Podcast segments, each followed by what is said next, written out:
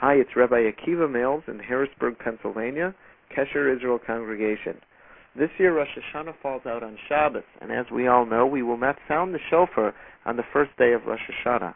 This is very unique. As we know, shofar is a Torah mitzvah, and it is perhaps the most important mitzvah associated with Rosh Hashanah.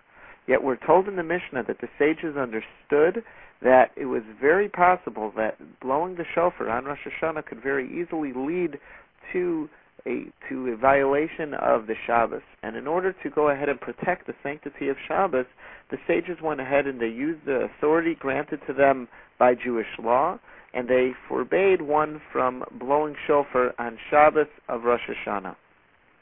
We see another very interesting detail about Shabbos and Rosh Hashanah earlier in the Mishnayos of Rosh Hashanah.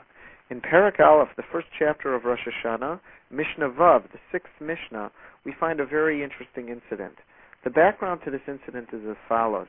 Originally, Rosh Chodesh was not determined by dates that were set on a fixed calendar.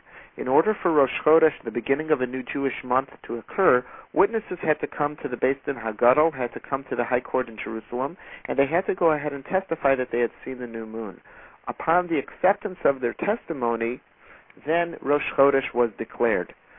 Mishnayos teach us that it was so important for these Eidim, for these witnesses, to make it to Jerusalem to give their testimony that they were even allowed to travel on Shabbos. The Mishnah teaches us of an incident which occurred where over 40 groups of witnesses, meaning over 80 individuals, were traveling on Shabbos in order to make it to Jerusalem. They had seen the new moon on Friday night and they were attempting to make it to Jerusalem to offer their testimony.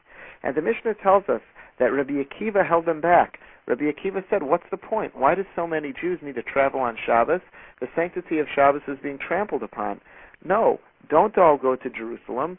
Surely others who were closer to Jerusalem also saw the new moon.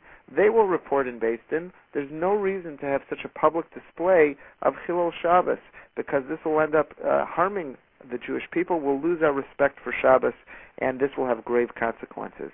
When Rabbi Gamliel heard about this, the Mishnah tells us, Shalach lo Rabbi Gamliel, he sent the following message to Rabbi Akiva. If you hold back the masses and you do not allow this group of 80 witnesses to go to Jerusalem, you'll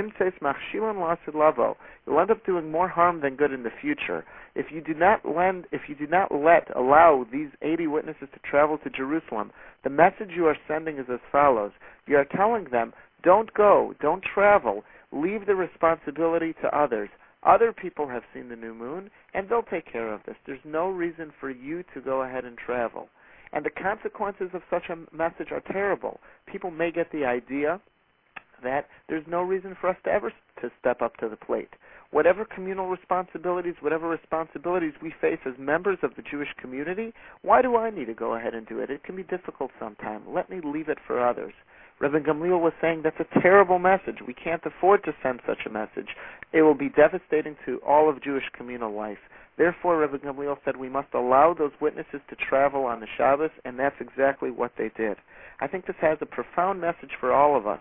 Very often, we find ourselves thinking someone else can do my job. It might be hard for me to get up in the morning and come to shul. A minyan can exist without me. But you know what? If we all had that attitude, there would be no minyan. It may be hard for me to part with some of my money. Why do I need to be involved in charitable giving? But if all of us had that attitude, no tzedakah would be given and nobody would be helped. And the list goes on. As members of a Jewish community, we all have responsibilities. If we shirk those responsibilities and if we depend on others, there is a real risk at hand. The risk is that that those communal responsibilities will not be addressed. I know that the story is told of a group in the town that had just exactly 10 people, so they were able to put a minyan together every morning. And they did this for years. Finally, word got out that an 11th person had moved into town.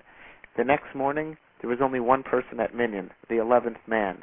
And that's the human mindset. If we get into the idea of thinking somebody else can step up to the plate for me, that we're in risk of everything falling apart and things not getting done at all as we enter Rosh Hashanah, let's all commit to accept our communal responsibilities. Let's all remember that we cannot allow ourselves to pass the buck. We cannot rely on the mindset that someone else will do the, do the job for us.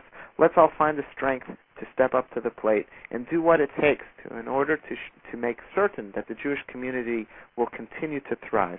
Have a wonderful day and a ksiva v'chasima tov. Have a wonderful, happy, and healthy new year.